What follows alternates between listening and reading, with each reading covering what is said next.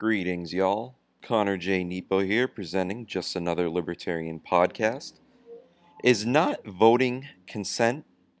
Listen to this and tell me. Let's get to work. For a month in advance, the people who filled the courtroom had been told by the press that they would see the man who was a greedy enemy of society, but they had come to see the man who had invented Rearden metal. He stood up when the judges called upon him to do so. He wore a gray suit. He had pale blue eyes and blond hair. It was not the colors that made his figure seem icily implacable. It was the fact that the suit had an expensive simplicity, seldom flaunted these days, that it belonged in the sternly luxurious office of a rich corporation, that his bearing came from a civilized era and clashed with the place around him. The crowd knew from the newspapers that he represented the evil of a ruthless wealth, and as they praised the virtue of chastity, then ran to see any movie that displayed a half naked female on its posters, so they came to see him. Evil, at least, did not have the stale hopelessness of a bromide which none believed and none dared to challenge. They looked at him without admiration. Admiration was a feeling they had lost the capacity to experience long ago. They looked with curiosity and with a dim sense of defiance against those who had told them that it was their duty to hate him. A few years ago, they would have jeered at his air of self confident wealth. But today, there was a slate gray sky in the windows of the courtroom, which promised the first snowstorm of a long, hard winter. The last of the country's oil was vanishing, and the coal mines were not able to keep up with the hysterical scramble for winter supplies. The crowd in the courtroom remembered that this was the case which had cost them the services of Ken Danagger. There were rumors that the output of the Danagger Coal Company had fallen perceptibly within one month, the newspaper said that it was merely a matter of readjustment while Danagger's cousin was reorganizing the company he had taken over. Last week, the front pages had carried the story of a catastrophe on the site of a housing project under construction. Defective steel girders had collapsed, killing four workmen. The newspapers had not mentioned, but the crowd knew, that the girders had come from Orrin Boyle's Associated Steel. They sat in the courtroom in heavy silence, and they looked at the tall, gray figure, not with hope. They were losing the capacity to hope but with an impassive neutrality spiked by a faint question mark. The question mark was placed over all the pious slogans they had heard for years. The newspapers had snarled that the cause of the country's troubles, as this case demonstrated, was the selfish greed of rich industrialists, that it was men like Hank Rearden who were to blame for the shrinking diet, the falling temperature, and the cracking roofs in the homes of the nation, that if it had not been for men who broke regulations and hampered the government's plans, prosperity would have been achieved long ago, and that a man like Hank Rearden was prompted by nothing but the profit motive. This last was stated without explanation or elaboration, as if the words profit motive were the self evident brand of ultimate evil. The crowd remembered that these same newspapers, less than two years ago, had screamed that the production of Rearden metal should be forbidden, because its producer was endangering people's lives for the sake of his greed. They remembered that the man in gray had ridden in the cab of the first engine to run over a track of his own metal, and that he was now on trial for the greedy crime of withholding from the public a load of the metal which had been his greedy crime to offer in the public market. According to the procedure established by directives, Cases of this kind were not tried by a jury, but by a panel of three judges appointed by the Bureau of Economic Planning and National Resources. The procedure, the directives had stated, was to be informal and democratic. The judges' bench had been removed from the old Philadelphia courtroom for this occasion and replaced by a table on a wooden platform. It gave the room an atmosphere suggesting the kind of meeting where a presiding body puts something over on a mentally retarded membership. One of the judges, acting as prosecutor, had read the charges. You may now offer whatever plea you wish to make in your own defense, he announced, facing the platform, his voice infectionless and peculiar clear. Hank Rearden answered, I have no defense. Do you? The judge stumbled. He had not expected it to be that easy. Do you throw yourself upon the mercy of this court? I do not recognize this court's right to try me. What? I do not recognize this court's right to try me. But, Mr. Rearden, this is the legally appointed court to try this particular category of crime. I do not recognize my action as a crime. But you have admitted that you have broken our regulations controlling the sale of your metal. I do not recognize your right to control the sale of my metal. Is it necessary for me to point out that your recognition was not required? No, I am fully aware of it, and I am acting accordingly. He noted the stillness of the room. By the rules of the complicated pretense which all those people played for one another's benefit, they should have considered his stand as incomprehensible folly. There should have been rustles of astonishment and derision. There were none. They sat still. They understood. Do you mean that you are refusing to obey the law? asked the judge. No, I am complying with the law, to the letter. Your law holds that my life, my work, and my property may be disposed of without my consent. Very well. You may now dispose of me without my participation in the matter. I will not play the part of defending myself where no defense is possible, and I will not simulate the illusion of dealing with a tribunal of justice. But, Mr. Rearden, the law provides specifically that you are to be given an opportunity to present your side of the case and to defend yourself. A prisoner brought to trial can defend himself only if there is an objective principle of justice recognized by his judges, a principle upholding his rights, which they may not violate and which he can invoke. The law by which you are trying me holds that there are no principles, that I have no rights, and that you may do with me whatever you please. Very well, do it. Mr. Rearden, the law which you are denouncing is based on the highest principle, the principle of the public good. Who is the public? What does it hold as its good? There was a time when men believed that the good was a concept to be defined by a code of moral values, and that no man had the right to seek his good through the violation of the rights of another. If it is now believed that my fellow man may sacrifice me in any manner they please for the sake of whatever they deem to be their own good, if they believe that they may seize my property simply because they need it, well, so does any burglar. There is only this difference.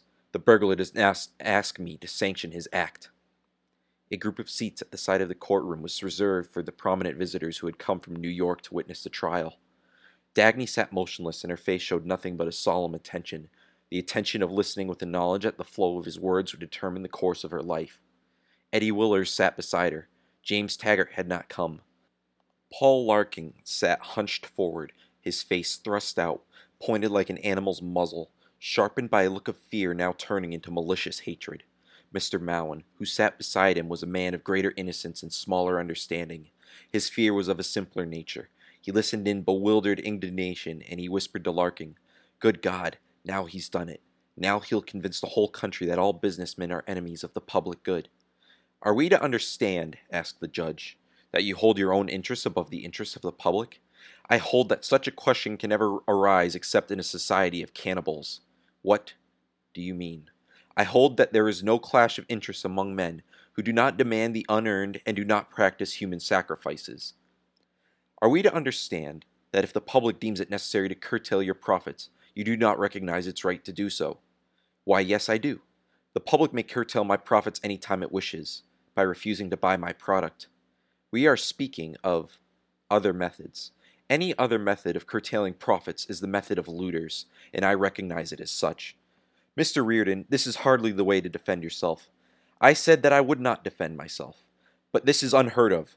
Do you realize the gravity of the charge against you? I do not care to consider it. Do you realize the possible consequences of your stand? Fully. It is the opinion of this court that the facts presented by the prosecution seem to warrant no leniency. The penalty which this court has the power to impose on you is extremely severe. Go ahead. I beg your pardon. Impose it. The three judges looked at one another. Then their spokesman turned back to Rearden. This is unprecedented, he said. This is completely irregular, said the second judge. The law requires you submit to a plea in your own defense. Your only alternative is to state for the record that you throw yourself upon the mercy of the court. I do not, but you have to. Do you mean that what you expect from me is some sort of voluntary action? Yes. I volunteer nothing.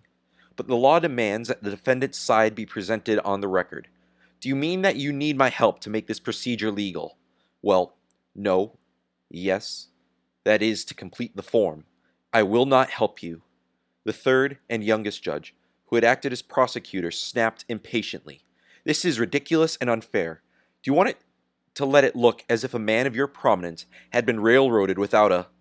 He cut himself off short. Somebody at the back of the courtroom emitted a long whistle. I want, said Rearden gravely, to let the nature of this procedure appear exactly for what it is. If you need my help to disguise it, I will not help you. But we are giving you a chance to defend yourself, and it is you who are rejecting it. I will not help you to pretend that I have a chance.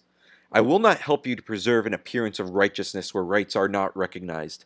I will not help you to preserve an appearance of rationality by entering a debate in which a gun is the final argument. I will not help you to pretend that you are administering justice. But the law compels you to volunteer a defense. There was laughter in the back of the courtroom. That is the flaw in your theory, gentlemen, said Rearden gravely, and I will not help you out of it. If you choose to deal with men by means of compulsion, do so.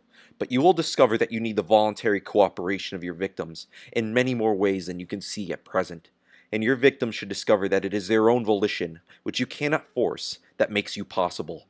I choose to be consistent, and I will obey you in the manner you demand, whatever you wish me to do. I will do it at the point of a gun. If you sentence me to jail, you will have to send armed men to carry me there. I will not volunteer to move. If you find me, you will have to seize my property to collect the fine. I will not volunteer to pay it. If you believe that you have the right to force me, use your guns openly. I will not help you to disguise the nature of your action. The eldest judge leaned forward across the table, and his voice became suavely derisive. You speak as if you were fighting for some sort of principle, Mr. Rearden what you're actually fighting for is only your property, isn't it? Yes, of course. I am fighting for my property. Do you know the kind of principle that represents? You pose as a champion of freedom, but it's only the freedom to make money that you're after. Yes, of course. All I want is the freedom to make money. Do you know what that freedom implies? Surely, Mr. Rearden, you wouldn't want your attitude to be misunderstood. You wouldn't want to give support to the widespread impression that you are a man devoid of social conscience, who feels no concern for the welfare of his fellows and works for nothing but his own profit. I work for nothing but my own profit. I earn it. There was a gasp, not of indignation, but of astonishment in the crowd behind him, and silence from the judges he faced. He went on calmly. No, I do not want my attitude to be misunderstood. I shall be glad to state it for the record. I am in full agreement with the facts of everything said about me in the newspapers, with the facts, but not with the evaluation. I work for nothing but my own profit, which I make by selling a product they need to men who are willing and able to buy it. I do not produce it for the benefit at the expense of mine, and they do not buy it for my benefit at the expense of theirs. I do not sacrifice my interests to them, nor do they sacrifice theirs to me. We deal as equals by mutual consent to mutual advantage, and I am proud of every penny that I have earned in this manner. I am rich, and I am proud of every penny I own. I made my money by my own effort, in free exchange and through the voluntary consent of every man I deal with. Voluntary consent of those who employed me when I started, the voluntary consent of those who work for me now, the voluntary consent of those who buy my product. I shall answer all the questions you are afraid to ask me openly. Do I wish to pay my workers more than their services are worth to me? I do not. Do I wish to sell my product for less than my customers are willing to pay me? I do not. Do I wish to sell it at a loss or give it away? I do not. If this is evil, do whatever you please about me, according to whatever standards you hold. These are mine. I am earning my own living, as every honest man must. I refuse to accept as guilt the fact of my own existence and the fact that I must work in order to support it. I refuse to accept as guilt the fact that I am able to do it better than most people, the fact that my work is of greater value than the work of my neighbors, and that more men are willing to pay me. I refuse to apologize for my ability. I refuse to apologize for my success. I refuse to apologize for my money. If this is evil, make the most of it. If this is what the public finds harmful to its interests, let the public destroy me. This is my code, and I will accept no other. I could say to you that I have done more good for my fellow man than you could ever hope to accomplish, but I will not say it, because I do not seek the good of others as a sanction for my right to exist, nor do I seek the good of others as a sanction for my right to exist, nor do I recognize the good of others as a justification for their seizure of my property or their destruction of my life. I will not say that the good of others was the purpose of my work. My own good was my purpose, and I despise the man who surrenders his. I could say to you that you do not serve the public good, that nobody's good can be achieved at the price of human sacrifices, that when you violate the rights of one man, you have violated the right of all, and a public of rightless creatures is doomed to destruction. I could say to you that you will and can achieve nothing but universal devastation, as any looter must when he runs out of victims. I could say it, but I won't. It is not your particular policy that I challenge, but your moral premise. If it were true that men could achieve their good by means of turning some men into sacrificial animals, and I were asked to immolate myself for the sake of creatures who wanted to survive at the price of my blood, if I were asked to serve the interests of society apart from, above, and against my own, I would refuse. I would reject it as the most contemptible evil. I would fight it with every power I possess. I would fight the whole of mankind if one minute were all I could last before I was murdered. I would fight in the full confidence of the justice of my battle and of a living being's right to exist. Let there be no misunderstanding about me. It is now the belief of my fellow men, who call themselves the public, that their good requires victims. Then I say, the public good be damned. I will have no part of it. The crowd burst into applause. Rearden whirled around, more startled than his judges. He saw face that laughed in violent excitement, and faces that pleaded for help. He saw their silent despair breaking out into the open. He saw the same anger and indignation as his own, finding release in the wild defiance of their cheering. He saw the looks of admiration and the looks of hope. There was also the face of loose mouthed young men and maliciously unkempt females, the kind who led the booing in newsreel theaters at any appearance of businessman on the screen. They did not attempt a counter de- demonstration. They were silent. As he looked at the crowd, People saw in his face what the threats of the judges had not been able to evoke the first sign of emotion. It was a few moments before they heard the furious beating of a gavel upon the table and one of the ju- judges yelling, Or I shall have the courtroom cleared. As he turned back to the table, Rearden's eyes moved over the visitors' section. His glance paused on Dagny, a pause perceptible only to her, as if he were saying, It works. She would have appeared calm, except that her eyes seemed to have become too large for her face. Eddie Willers was smiling the kind of smile that is a man's substitute for breaking into tears. Mr. Mowen looked stupefied. Paul Larkin was staring at the floor. There was no expression on Bertram Scudder's face, or on his wife, Lillian's. She sat at the end of a row, her legs crossed, a mink stole slanting from her right shoulder to her left hip. She looked at Rearden, not moving. In the complex violence of all the things he felt, he had time to recognize a touch of regret and longing. There was a face he had hoped to see, had looked for from the start of the session, had wanted to be present more than any other face around him. But Francisco d'Anconia had not come. Mr. Rearden, said the eldest judge, smiling affably, reproachfully, and spreading his arms. It is regrettable that you should have misunderstood us so completely. That's the trouble, that businessmen refuse to approach us in a spirit of trust and friendship. They seem to imagine that we are their enemies, why do you speak of human sacrifices? What made you go to such an extreme? We have no intention of seizing your property or destroying your life. We do not seek to harm your interests. We are fully aware of your distinguished achievements. Our purpose is only to balance social pressures and do justice to all. This hearing is really intended not as a trial, but as a friendly discussion aimed at mutual understanding and cooperation. I do not cooperate at the point of a gun. Why speak of guns? This matter is not serious enough to warrant such references. We are fully aware that the guilt in the case lies chiefly with Mr. Kenneth Danagger, who instigated this infringement of the law, who exerted pressure upon you, and who confessed his guilt by disappearing his guilt by disappearing in order to escape trial. No, we did it by equal, mutual, voluntary agreement. Mr. Rearden, said the second judge, you may, not share some of our ideas, but when all is said and done, we're all working for the same cause, for the good of the people. We realize that you were prompted to disregard legal technicalities by the critical situation of the coal mines and the crucial importance of fuel to the public welfare. No, I was prompted by my own profit and my own interests. What effect it had on the coal mines and the public welfare is for you to estimate. This was not my motive. Mr. Mowen stared dazedly upon him and whispered to Paul Larkin, Something's gone screwy here. Oh, shut up, snapped Larkin. I am sure, Mr. Rearden, said the eldest judge, that you do not really believe, nor does the public, that we wish to treat you as a sacrificial victim. If anyone has been laboring under such a misapprehension, we are anxious to prove that it is not true. The judges retired to consider their verdict. They did not stay out long. They returned to an ominously silent courtroom, and announced that a fine of $5,000 was imposed on Henry Rearden, but that the sentence was suspended. Streaks of jeering laughter ran through the applause that swept the courtroom. The applause was aimed at Rearden, the laughter at the judges. Rearden stood motionless, not turning to the crowd, barely hearing the applause.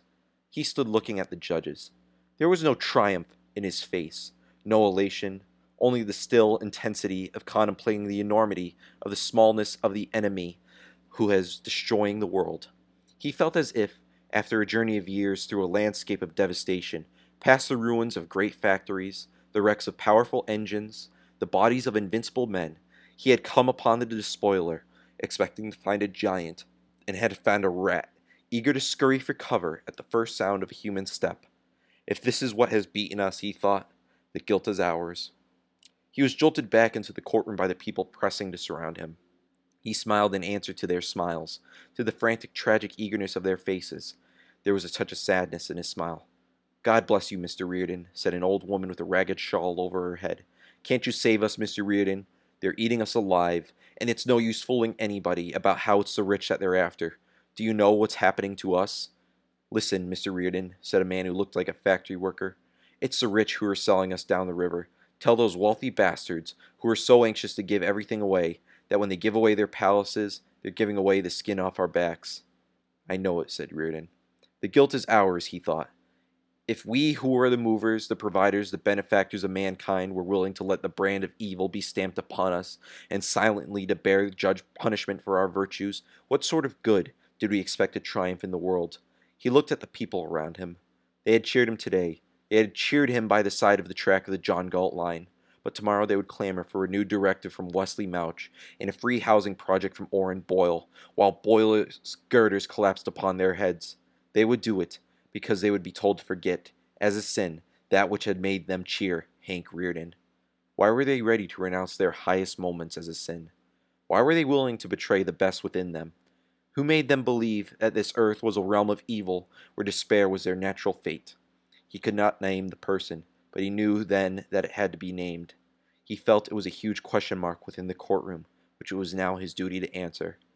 This was the real sentence imposed upon him, he thought, to discover what idea, what simple idea available to the simplest man, had made mankind accept the doctrines that led it to self destruction. In case it wasn't obvious, that was an excerpt from Ayn Rand's Atlas Shrugged, The Trial of Hank Rearden. Now we trail into my prompt. We all know that government is a monopoly on violence. Do we have to pick which brand of evil holds the gun, be they a Democrat, a Republican, a Democratic Socialist, or hell, even a big L libertarian? No, absolutely not. We do not have to provide the sanction of the victim by voting for anyone or anything. Now, having said just that, I now need to square being a big L libertarian, a chairman of a county affiliate, a social media shill for the party, and a future candidate for public office. Am I the would be oppressor, a dictator, a filthy status? I say no. The state will go on pillaging, raping, and murdering our populace, whether I am elected or not. My goal, as defined so beautifully in the LP's Statement of Principles, is a world set free in my lifetime. If I can do that, by obstructing any manner of government fuckery in the den of sin that is a government chamber, by God I will. If I can save just one life or restore but one of our precious liberties in this way, then it is worth it to me. But suppose, by some miracle, I win the hearts and minds and get that 51% that gets me an elected seat. If I were to turn towards the power of the state, the initiation of force to achieve my ends, may I be struck dead and burn in whatever libertarian hell there is. But those who are silent, by not voting, do not consent to whatever evil is unleashed by the state. They stand as Hank Rearden did, in a defiant dare. The state may turn their guns on them, but it was not by the sanction of their victims. And that concludes today's episode. As always, be the radical idealist and proceed boldly against evil. Until next time, Connor J. Nepo, signing out.